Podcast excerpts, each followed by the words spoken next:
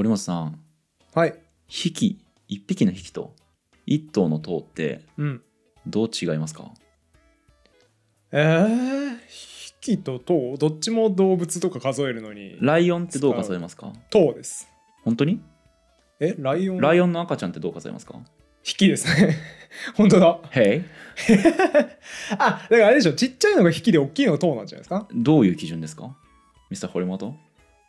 あのー、でっけえゴールデンレトリバーみたいな。はいたまにあの街散歩させてる金持ちいますけど、でっけはいはいえゴールデンレトリバー。あれギリギリ匹ぐらいじゃないですか？ああゴールデンレトリバーはね多分頭かなあ、そうなの、うんあ、でも頭か。でっかいゴールデンレトリバーは頭か。でしょう、うん、そうかも。堀本そんぐらいそんぐらいそんぐらいだそれぐらいのラインがありますこうでっかいゴールデンレトリバーぐらいからとですつまり日本人の文化には昔からゴールデンレトリバーがいたってことなのかい？じゃじゃ例えだからゴールデンレトリバーはあんぐらいのサイズのやつ。全然わかんねえよ日本語。がっかりされてしまった外国人に。ということではい今回は前回のうん助数詞の続きはい。ですかね、はい。えっ、とおさらいしておきますとこの数え方の辞典というですねうん。非常にファニーな辞書、うん。頭から全部読んで気づきが多すぎて皆さんに伝えたいというそうはいはい。いうはい回でございます、いいですね。はい。最初は面白くねえだろうと思ってましたけど、はい。前回やった途端に僕はもうテンション上がってるんで 続きを聞かせろモードです。学習しないですね毎回。面白くなさそうとか言って言っやっぱ毎回思ってしまうんですよどうしても本当かよってなってしまう。んですいつになったら信用してもらえるのかなって。ちょっと一生無理かもしれません。まず読んでて思ったの一つはあの2つのものをペアとして数える単位が発達しているあるいはしていたですね、うんうん例えばですけどお箸の数え方は何ですか一膳はい一膳ですね。これって2本って数えればよくないって思っちゃ思いません？小学生の頃めっちゃ主張した記憶がありますうわー。これいるっていうこの単位、はいはいはいそうですよね。うん。あの他にもねこれいろいろあってですね、はい。ちょっと出していきましょうか。はい。靴下2本は？えー、一足。一足ですね。はい。それから屏風2枚は？中級ぐらいかな屏風2枚むずっ。はい。これ中級ぐらいあるかも。屏風2枚？え？ー、2枚っていうのはこうこうのあの何？直角になってるあの屏風ですね。ん直角になってんですか？あの直角っつうかこあう一回折れ曲がってるのをあれ2枚と数えてるってことです。あーあだからあの屏風屏風って言われて僕脳内で障子を変換してました。障障子を想像してたんですけど屏風違った屏風ね、はい。あのお殿様の後ろにあるやつ、ね。そうですそうですそうです、はいはいはい。金箔とか貼られてるあれ。屏風か。これ下手したら知ってる人いるかもなっていう気がしますけどね。一対とか。あー惜しいですね。これ一層ですね。はあえっと層っていうのは双子のあ双子のはい双そうですね。それから上下あの服ね、はい。昔の人が着てた、はこれも一具と数えると。具ってなんですか？えっと具材の具。あ具材の具か。具体的な具ですね。それから前回のおさらいですけど正月の門松は左右で？えっとね 一角。そう一角ですね。はい。みたいな。逆にですねペアの片方を数える時っていうのは特別な助数詞がああるみあったみたいで今はあんま使わないんですけど、うん。えっとこれ多分ご存知だと思うんおてか知ってる言葉だとは思うんですけど、はい。ペアのうち片方を数える助数詞は何でしょうか？え？ー、あらゆるものに使えるってことですか？えそうですね。一応使いますね。ペアのうちの一つ？ヒントいきましょうか。はい、独眼竜政宗のうん、目が片方しかない人のこと何て言いますか？あ赤眼ですか？はい。なので一隻と数えるみたいですね。その片方の場合は。はいはいはいはでねこのペアで1セットにして数えるっていうのは、うん。まあ、言ってみればめちゃくちゃこう恣意的というかね、いうん。あのこっちの都合で決めてるそうだねからすごいですけど、うん。意外と言語によっては他の地域でも見られる数え方で、うん。例えばそのギ古代ギリシア語とかは、うん。総数形という形がうん単数形と複数形の他に存在していたみたいなんですね。えー、総数っていうのは双子の双にはい。数字で、そうですね。はい。はいはいはい。なので例えば目とかうん。耳とか、うん。こういったものを数える時とか腕とかこういった2本で1つのものを数える時には総数形を使ってうん。話していたみたいです。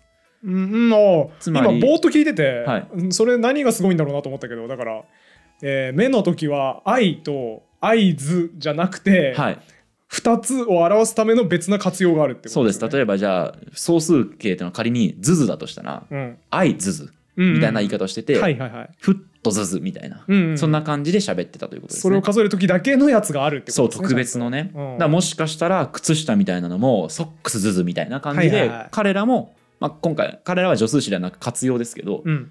えー、とそうしていたと、うんうん。おそらくだからこれは人間が自分たちの姿を見た時に目とか耳とか腕とか足とかっていうのがなんか分かんないけど2つあってペアになってるな、うん思っそうねでもしかするとそれをその箸とかみたいなものにもアナロジーとして、うんうん。えー、と対応させてうん。あなんか結構自然界に2つで1個ペアのものあるなうんうん。って思ったのかもしれないですね。そうですね。うん、ということでこれは結構言語一般に見られる現象なのかもなと思って面白いなと思いました。うん。まあ、い面白いよね。今結構消えちゃってるんですけどねその靴下にしてもうん。箸にしても、うん。なんかもう一膳とか一足って数えるのめんどくさくなってる感じとかねイヤリングとかね、うんうんしますけど昔はそういうの発達してたということです、ね、なるほどなるほど。はい。それで数えるとすげえ生き生きする助数詞あるなと思ったんですよね。な何言ってんの？生き生きなんてしないでしょ助数詞。あーするのにな。いやそれも信じられないですけどもったいないな。じゃあ行きましょうか。具体的にいきましょうか、うん、はい。手紙うん。なんて数えますか？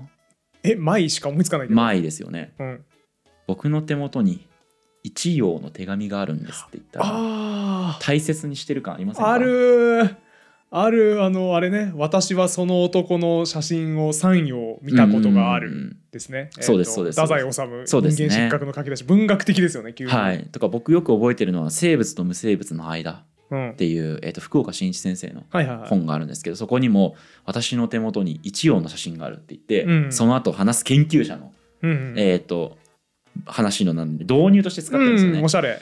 でおしゃれなんですよその手も、ね。私の手元に一行の写真があるうんうん。ってすげえおしゃれな導入ですよね、そうですね。だしちょっとやっぱ太宰治意識してますよねそうかもしれないですね。うん、そうかもしれないですね、そうだからこの「陽」っていうのはほとんど「舞」と同じものを数えるんですけど、本人にとって思い入れがある時には使えると。うんなるほどなるほど。だからあの例えば亡くなった祖母の写真を今でも手元に一応持っているとかね、うんうん。言うとなんかあえもうっていう感じになりますよね。なりますね。あのう嬉しすぎて夢中で喋ってしまったんですけど解説しとくと「要は葉っぱの葉」ですね。あそうかごめんなさいごめんなさい。でも忘れちゃいそれを多分僕が補うべきだったのに「ああそれそれ太宰治」とか言ってテンション上がってしまったんではいはい。わかります？なんとなくこれ生き生きしますよね。いや言わんとすることは分かりました、はい他行きましょうか。えーっとねメロン。あるいはトマト。はいはいはい。1個とかうんですけどうん。よかったらこれメロン一玉どああ譲言うね。りますね。っていう時って中身が充実してる感じがしませんか？あるいは高級な感じがしませんか？ああするする。それはしますね。そういう玉っていうのにはうんちょっとそういうイメージありますよね。ありますね一個にはないニュアンスが。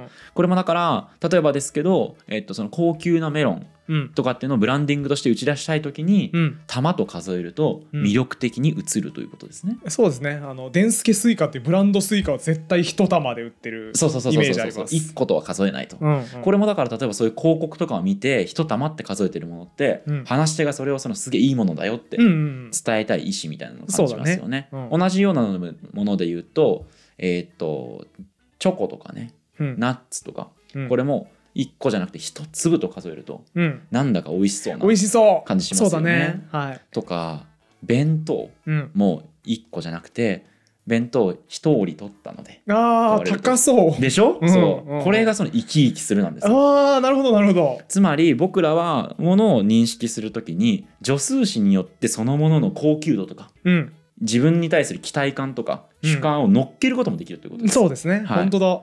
生き生き助数詞もうちょい言っていいですか？はい他には例えばえーっとねお家うん。とかも一軒ではなくてうん。一邸うん。邸宅の邸ですね。はいはいはい。を使うとなんかちょっとねこううん。大きい家なんだなみたいな。一定はかなり豪邸じゃないと言えない感でもね結構広告とかに使われるんですよね。あそうなんだ。はい。だからそのメロンと一緒ではいはい。広告と主とかが素敵な家ですよって強調するときにうん。あの言葉を尽くさずともうんそれを数え方を定にするだけでうんうん一気にこう格が上がる感でじ。そうだね。めちゃコスパいいですよね。はあでも僕だったら 2LDK のちっちゃめの家に一定って書いてあったらちょっと嘘つけ。お前大丈夫かこの不動産会社ってなるかもしれない。ああ古代広告だと。そうそうそうそう感じしますね。ああちょっともうちょっといきますね。はい。旗。旗？あの。パタパタするやつね。はいパタパタの。はいはい旗は人流れという数え方もあるんですって。おしゃれですね。おしゃれでしょ。うんうん。だからもう躍動感があるんですよ。これには、そうだね。はいはいもう一個他にも一流という単位もあって、はい。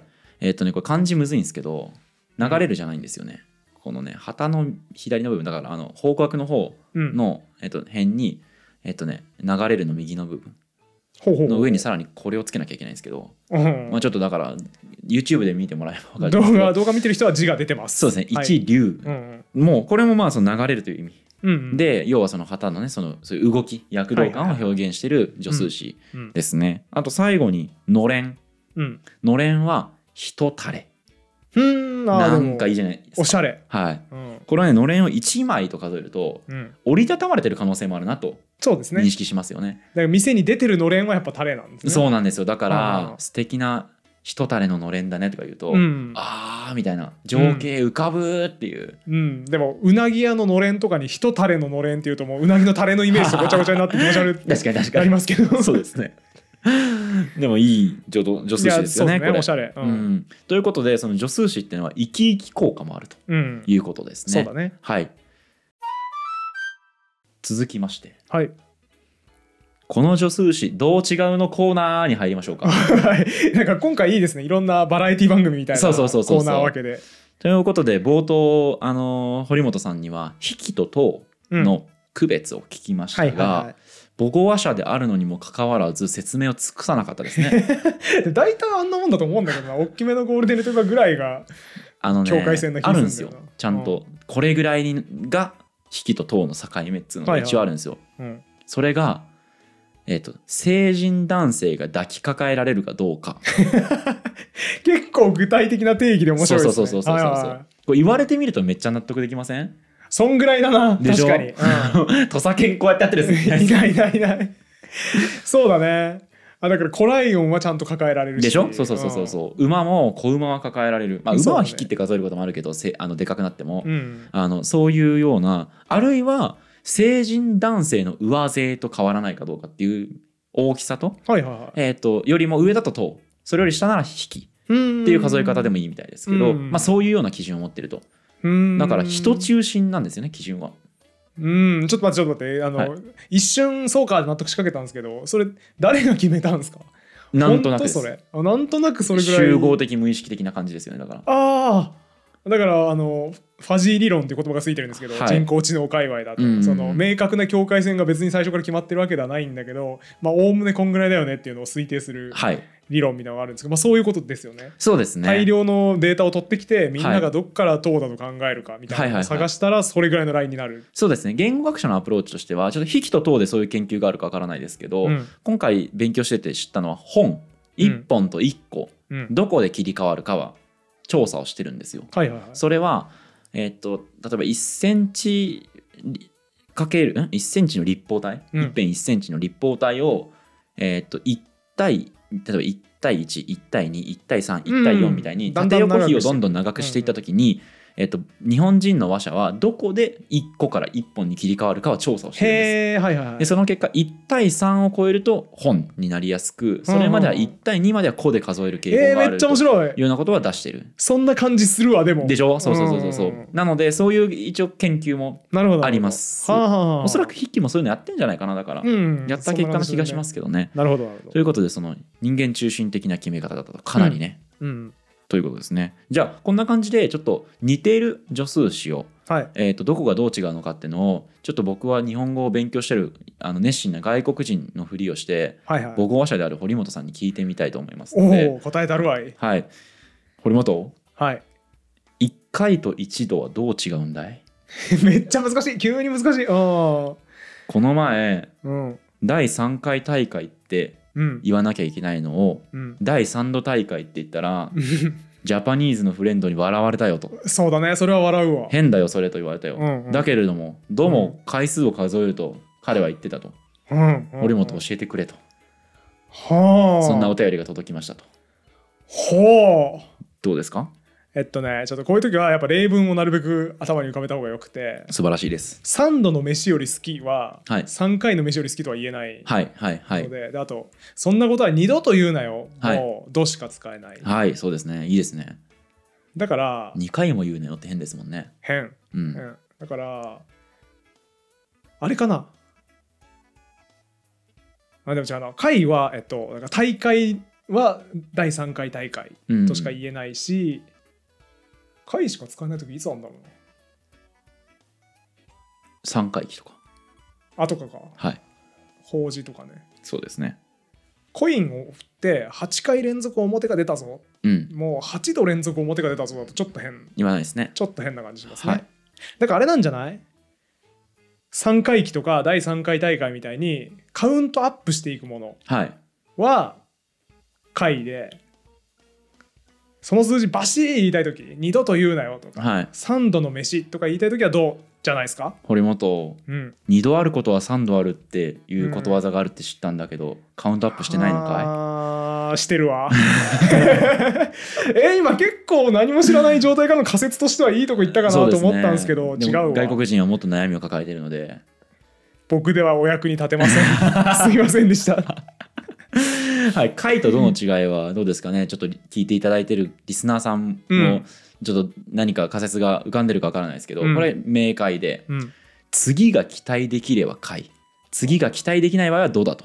すげいうえふうに言われてます。想像もしなかった。そうなんだ。はい、つまり二度と言うなよってのはうん。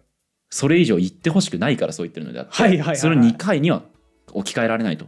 はいはいはいはいで第2回大会とかっていうのは第3回大会もまああると想定できると。うんうんということでとか3回忌っていうのもその後例えば7回忌とうかっていうふうにえまあ回るという字のイメージ通り次があることが想定されてるんです。すげえでも「ど」っていうのは次があることを想定してない。だから例えばそのもう二度と会えないかもしれないとか、うんうんうん。あの例えば友人じゃない人に会う時には一度会ったことがあるとかねでも気軽に会える人だったらあいつとはもう5回ぐらい飯行ったよとかっていうそうですね。ふうに言えると。でえっと3度の飯よりスキーもまあ4回飯食うことはないから。そうそうそうそう。そう次回を期待してないと。仏の顔も3度までそうなんです。ねから仏の顔は 3, 3度までっていうのは3回に言い換えられないのはなぜみたいなコラムがこの数え方の時点には立候されていて、えー。あ俺考えたことなかったと思って。すげえほ本当だ。全く考えたことなかった。はいえでもそれを無意識に脳がやってるってやばくないですか？だやばやばい。って言ってたじゃないですか。ずっと俺は。助数詞はやばいんです嘘つけって最初完全に言ってましたけどやべえわ女性でしょ？うん。そうだから例えば空欄埋める問題とかがあって、うん。解かどうかを入れなさいって言ったらスラスラできますよね。できますね。それやばいことなんですよ。やばい処理してますね脳。そうそうそうそうそう。うん。じゃあこんな感じで外国の方がはいはい。あの堀本さんにいろいろと聞いていくのではい。引き続きよろしくお願いしますね、はい頑張ります。堀本と Yes. 家の数え方が分かんない。簡単だよ。剣だよ剣。でも1個とも数えないかい？ああ一戸建ての子ね。はい。言うわ。これはどう違うんだい？うーん。まあでも待ってよ。えっと、はい。だから一戸建ての子だし、戸籍の子だね。はい。でおいいいいアプローチしてると思います。だからあれなんじゃない？人が住んでない家はい。を一戸とは数えないんじゃない？うおー正解です。マジで？来た。マジで？素晴らしい。そうなんすか？一軒の場合はうん。家を数えていてうん。一戸というのは家とそこに住んでいる人をまとめて数えているおーすげえ。あって、だからよかった。戸籍の戸ってアプローチあそういいいいアアプローチでした。うんということでじゃあ古貨県下を入れてください問題いきましょうか。はい。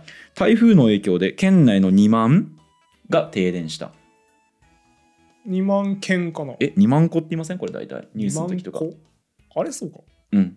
停電はね家の中に住んでる人が困ってるあそうかそうかそう状況だかそうか。2万個か、まあそういう基準じゃないけれども、うん。ふわっとした基準で使い分けてるけど、うん。ニュースでよく見るのってそういう台風でまあでもそうか。も2万個が停電したとか。そうかそっちの方が聞くか。はい。逆に例えばあのあ赤い屋根の家が3並んでる。あそれは絶対県県ですよね。これは家の屋根の話をしているので、ひ中に住んでるかどうかどうでもいいんですよ。そうですね。話にとっては。なるほど。ということで家を数えるにしても中にいる人まで考えるか、うん。それとも家のみを数えるかはまた全然違うだから缶缶と同じ原理ですね。容器あとしてえ数えるか、うん。それとも中身のものを含めて数えるかという違いだということですね。おおすげえ。なるほど、まだまだちょっと、うん。あの架空の外国人の方から疑問が上がってるので、はいはいはいちょっと聞いていっていいですか？これ無限にできますね。はい。うん。堀本さんと。いや人の数え方が分かんない。だから人人だよ人。でもメイとも言うじゃないですか。あでもこの前面談に行ったら、うん。三者面談だと言っていて本当だ。は1社2社3社とも数えていると。いはいはい。堀本さんどう違うんですか？うわーこれ直感的に一番難問そう。今までのやつより難しそう。いやこの後ねちなみにね特 A 級の難問いきます。マジか、はい、えでもなんとなく任と命の違いは分かる気がしていて、はい、お願いします。なんかファミレスでお客様案内するときはお客様3名様をファミレスで、はい。3人様とは言わないわけで、は格式ばったときに名になるんじゃないですか？違います。違うんだ。全然食い気味で否定されてしまったえ違うの？違いますねえでも名簿の名だから、はい。そういうことかなと思ったんだけど。うんあじゃああれなんじゃない？なんかあとお三方とかもありますからね。あるね。うん。いっぱいあるの。記載されるときはい。書き言葉っぽいときは名。うん違いますね。うん難しいな。これは出ないと思うな。難しいな。じゃあギブです、はい。これはですね名はうん、それぞれに名前があることを尊重し認めながらも人を数えるときに使うと。えつまりファミレスの1名2名3名っていう数え方は、うん。本来のやり方から拡張された用法であってもともとではないと。はあ普通はそれぞれの人の名前が分かってる時にしか3名とは使わないと。えじゃあミスってるじゃないですかファミレスの。ただそれをその丁寧な表現として、えーとうん。まあ、応用した形みたいなんですけどもともとはだから相手の名前が分からない時には名を使えなくってはあ人で数えていたはあ。例えば例えばエキストラ呼んできたとしてうん。そいつらの人全員名前分かんないなって時には50人みたいな数え方をするし、えー、と今日座談会に来てくださったのはこちらの何々さん何々さん何々さんの4名ですみたいなうん。うんうん名前が分かってる時には使っていた。はあみたいなんですねだから存在の扱いなわけですね任は。そうですね。まあどちらかといえばというか単あとねその相手の名前がわからないと使えない助数詞っていうのは不便なのうんうん。でそれしかないと、うん。まあ当然要そういうなんていうんですかね必要に応じたうん。ものではあると思うんですけど、はいはいはいじゃあファミレスのあの呼び方は本来だったら名前を把握するぐらいの勢いで敬意を払ってますよってことでそういうことです。だから3名様だつまり一人一人をお客様として尊重してますよっていう願意があるってこなとですね。ただ人もまた難しくて、はい。2人組と2人組ではイメージが全然違ったりするんですよ。例えばうん。えっとですけど仲良しの2人がいたとしたら、うん、2人組か2人組かどどう言いますか？どっちって言いますか2人組じゃないですか。ですよね、うん。じゃあ銀行に入った強盗が2人でペアになっていた時っていうのはどう数えますか？どう言いますか？それは2人組ですよね。なんか2人組だとなんか仲良し感するね。あるあるあるそう。ということで同じ人でもうん。い要は大和読みか漢語読みかでもまたニュアンスが違ったりしてるんですよね、これもまたもう沼ですね完全に。そうですね。うん。わけわからんの？はいで剣社は何なんだい？三者面談のシャアはいね、はい。あー他の事例あんま思いつかないな。例えばですけど三者会談とかね。三者残塁とか。ああはいはい言うわ野球ね。はいはい。あー。あー。三者三様とか。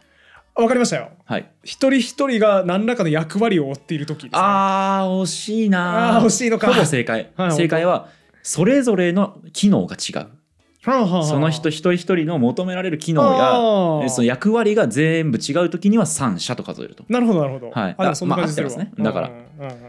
というような数え分け方をしているらしいですね。だって三者残塁もね一塁二塁三塁だし。そうそうそうそう。三者面談も親子供先生。そうですね。だから三者面面談って言って例えばそのなんだろう同じ役割の人さんに先先生先生先生みたいな風にはならないということですね、うん、そうですね。そういう意味が含意されてると。なるほど。だから多分そのなんだろう三者会談みたいなやつもあじゃあアメリカの人とロシアの人とうん。イギリスの人の3人なのかなみたいなイメージが湧いたりするのはそういうことです、ね。なるほどなるほど、うん、ということで解決と。うん、ちなみに他にも人間を数える時には例えば男1匹みたいな数え方もできるので、うん。えー、とこういうような表現もできます。うんこれはまあちなみにその荒々しさや無鉄砲さを強調するために動物の数え方と同じものを使うっていう、まあ、ある種の習字ですね、うんうん。レトリックですけど。うんうんうん。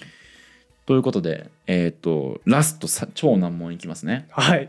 もう結構難しかったけどなすでに。はい。堀本さん1個と1つはどう違うんですか、おなんか本質っぽい、はい。深そう。いやーそれマジで難しいな。うん、なんか今までの例はこれはこれしか言えないよねっていうのがパッと思いついたんですけどはい。1個しか言えないし1つしか言えない事例が全然思いつかないですよそもうそも、ん難しいですよね。うん、でもあれなんじゃない？えー風呂敷一つうん。携えてはい。やってきたはい。っていう時と、風呂敷一個携えてやってきたっていう時だとニュアンスが明らかに違って。違いますね違いますね確かに風呂敷一つの方がその身一つでやってきました。あ身一つもそうだわ。あのあはいはいそうですね。ひこう文学的な香りがするというか、はい。俺はこれだけでやっていくんだみたいな時に一つ、はいはいはい。で単純に数を数えてる時に一個。なんじゃない？うーん違うな。違いますじゃあちょっといくつかえーっとまた助数詞を開けた状態でうん。えーっと聞くのでうん。ちょっとどちらかを選んで文を補って読んでもらえますか、はいはいはい。えーっとですねじゃあ数字あのなんだろう「み」とか「ふた」とか言うと分かっちゃうと思うので、数字だけ先言いますね。はい。じゃあ2だとしてうん。可能性。こうん。れを数えるときはどっちですか？例えばの可能性が残っているとか。俺の将来の仕事には2つの可能性がある。2つです、ね、はい2つですね。うん「つ」を数使いましたね今、はい。他にはえっ、と例えばここの問題には3視点があるとか。視点？視点っていうのは見る点ですね。ああ視点。ウォッチポイントで、ですね、えーこの問題には3つの視点です3ねつですね、今2つとも「つ」が来ましたね。うん。えっ、とあるいはこれどうかな？えっ、と裏山を歩くとうん。熊の足跡が残っていたとか。熊の足跡がこれはまあどっちでも良さそうだけどまあでも3つですよね。とかじゃないかな。つですよね。これもどっちか言ったら、うんうんそうですね。はい。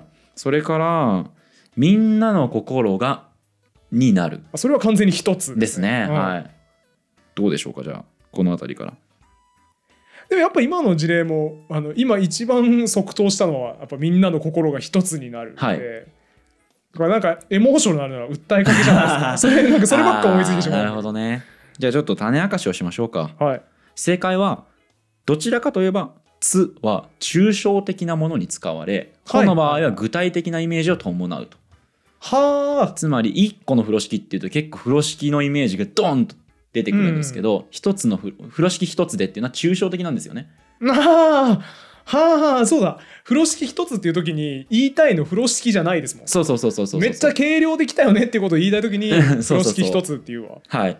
ということで「つ」と「こ」は実はまず一つは、えー、と具体的か抽象的かのうん。違いだと。うん。でそれとあとねもう一個すげえ不便な点がうん「こ」はえっ、とですねあんまりそれも気にしなくていいんですけど「つ」はねまず大和言葉にしかつなげられないんですね。うん。例えば「一つ」とかうん「二つ」とか言えないです言えねなくて。で必然的にそうなると「つ」は10以上数えられないんですよ。そうだね。はい、9つまでしかいけなくて。1億つとか無理ですもんね。そうそうそう。